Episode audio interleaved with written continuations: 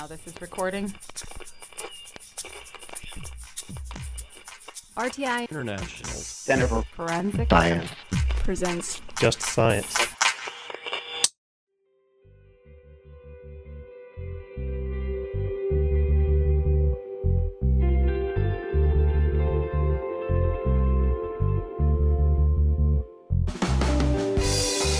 Hello, I'm John Morgan, and welcome to Just Science, the podcast for forensic science professionals. Today, we're going to be talking about a project that I've been working on myself, along with some experts in leadership and forensic science operations, and that is our leadership course materials through the Forensic Technology Center of Excellence. One of the things that we've been looking at recently in the last few years in the forensic science community is the need to be much more deliberate and purposeful in how we develop leaders and managers in crime laboratories. Right now, what you see too often is you have some really, really great crime laboratory bench scientists, and because they perform so well, they are promoted into management and leadership ranks. And that's great. That's a wonderful thing. But it doesn't really do them a service if they haven't gotten the training necessary to be able to fulfill those functions as well as they possibly can. And so one of the things that has come about is that the American Society of Crime Laboratory Directors has developed a leadership academy, and I hope you all look at that and take advantage of that.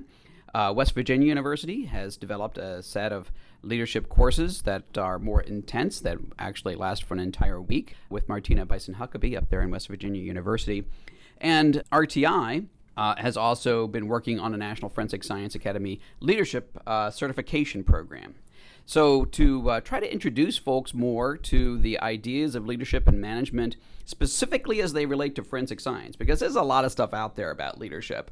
And you can, get on to TED Talks or wherever and hear a lot about leadership, but you don't see an awful lot of material out there, especially free material, that relates to leadership and management in the crime laboratory. The National Institute of Justice, through the Forensic Technology Center of Excellence, would like to remedy that by providing leadership modules that introduce these concepts to the forensic scientists. One of the things we understand is that our society relies on the credibility and fairness of the criminal justice system, and forensic scientists play a very important role. They are the ones who give extraordinary objective foundation to every case where they're able to play a role.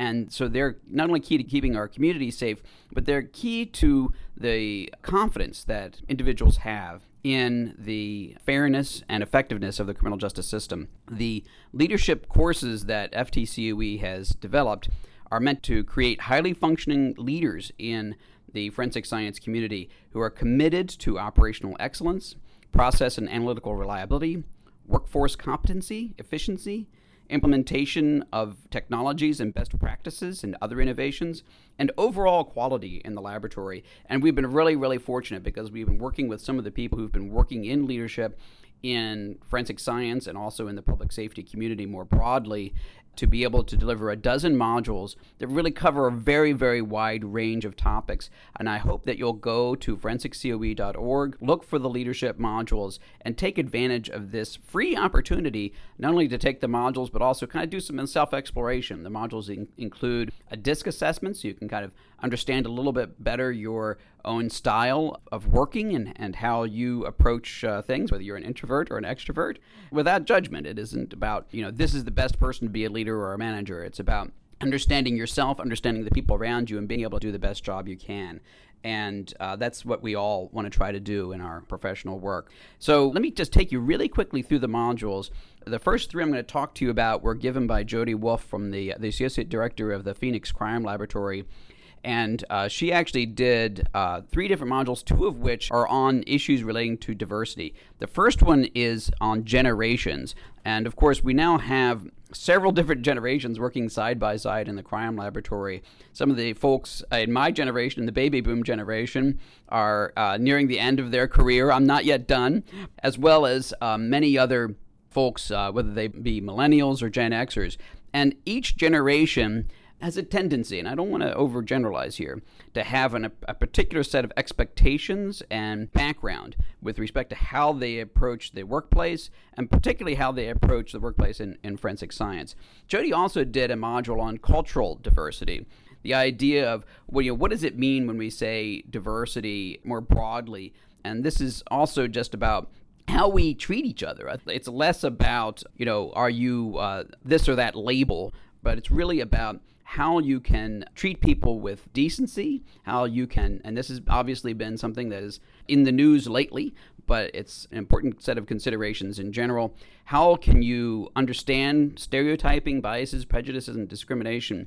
And fundamentally, how you can understand the impact of bias on sound forensic science, because forensic science is based on being able to be objective with respect to all of your analysis. It's very important to be able to understand how bias might impact on that. Jody gives a nice set of presentations and materials on that. And finally, Jody has an overview of leadership principles and concepts, defining leadership, relating leadership abilities for yourself and others to the effectiveness of an organization, and understanding expectations of those who follow a leader. How do you define yourself to be a leader? What does that even mean? And so that's all excellent material.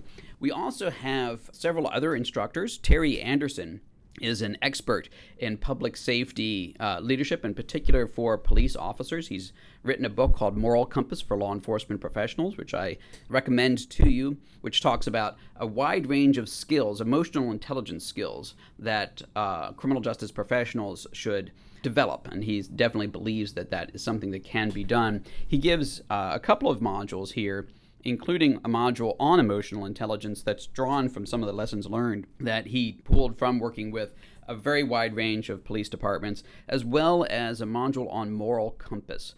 That is, what does it mean to say that you're going to approach your job as a owner of trust? You're being trusted by your community, by the public, to do your job. And having a moral compass, having an understanding of that responsibility as you approach your job, I think is very, very important. We also have Dean Gialamas, who has been the crime laboratory director in both Orange County, California, and Los Angeles. Dean is well respected by all of us here within the community who care about leadership and management in the crime laboratory. He has not only done it, but he's taught it to a very, very wide range of folks. He is a natural leader. But also understands the need to develop leadership. He has a nice set of work in leadership and ethics that is part of our leadership curriculum. Dean talks about what is the code of ethics for forensic science, and can you identify ethical and unethical behavior in a forensic laboratory, and what is the importance of quality control practices and documentation in protecting forensic professionals from being involved in unethical issues, and ways that we can actually, it isn't just about are we being ethical, are we developing our organization, are we expecting those around us to demonstrate high principles and ethics in their work. Dean also talks about leadership and power. One of the things that you'll find in any organization is that power exists. Power is an issue because everyone has a position in that organization, and there are people who have more power and less power. How do you understand the types of power? How do you apply power strategies? What are the specific principles for how you use power wisely? This is key to being an effective manager. Are you using your power in a way that is helpful to the people who work with you? And Dean talks to that very, very well. Jeremy Triplett from Kentucky also has done modules for us. He did, I mentioned the DISC profile earlier. He has an overview of leadership theories and the DISC profile. That is to understand the difference between leading and managing, understanding the behavioral styles that make up the DISC Behavioral Styles Assessment, and identifying some of the various leadership theories that may impact on how you view yourself as a forensic scientist. Jeremy also has a discussion that sort of takes a step back and looks at some of the lessons from the founders of America on leadership, classic teamwork in changing times, which is a book by Donald T. Phillips about the founding fathers and how they established the United States and established a new government and the teamwork that they displayed. And Jeremy relates all of that information to how leadership can be done in the crime laboratory, especially when you're leading teams. How do you put together a team and treat people with respect and dignity, creating a vision, bonding together through alliances, learning when to take risks and being willing to take risks, and learning to learn from mistakes, and inspiring and caring about the people who are on the teams. We also talk about personal leadership. Tim Scanlon from Jefferson Parish, Louisiana. Tim has been a former president of the American Society of Crime Laboratory Directors, and he talks about several different things that are very practical. For example, first-line and mid-level supervision. Many folks, when they become a manager, they've never managed people before, or maybe only in a more informal environment. So when you're a first-line supervisor or when you become a mid-level supervisor, there are different considerations about what are the people who you used to work with? How are they going to view you? What are they going to think about you when you now that you're the boss, right? And how do you relate to that? How do you understand the need for a culture of openness? How do you become a mid-level supervisor? You're managing up and down when you're a mid-level supervisor. How do you communicate with staff with either oral or written guidance or direction, depending upon what you're trying to convey and the kind of work that you're involved in at any particular moment and what is most appropriate in that regard. Tim also talks about leadership and change. That is really understanding the emotional reactions that make change difficult to implement. We're in a time of great change in the forensic laboratory, and being able to manage change and develop strategies for change management is very, very important. And also understanding the balance here. There is a relationship between disequilibrium and change. That is putting it in a different way, forensic science is a very conservative kind of profession. Forensic scientists do not like to bring change in because it can create errors, it can create inefficiencies, it can create problems. Things have gone on in a particular way and it's reliable. The reliability of forensic science is very important. When you introduce change, you can undermine that sense of reliability. But change is also inevitable. It can benefit every organization. And using appropriate strategies for implementing changes is very, very important. And finally, we talk about personal leadership. Personal leadership, what is it that makes some leaders great and others not so great? What kind of a leader should you strive to be?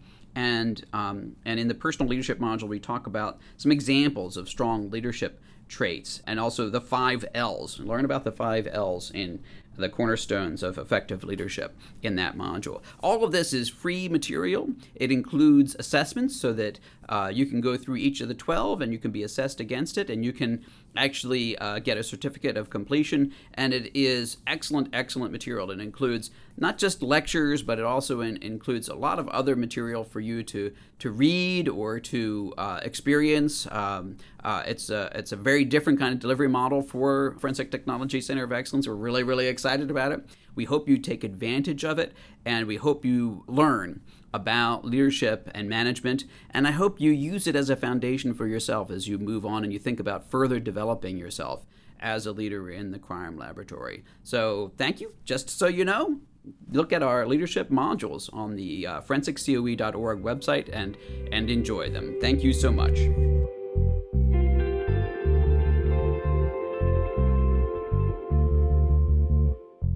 Opinions or points of views expressed in this podcast represent a consensus of the authors and do not necessarily represent the official position or policies of its funding.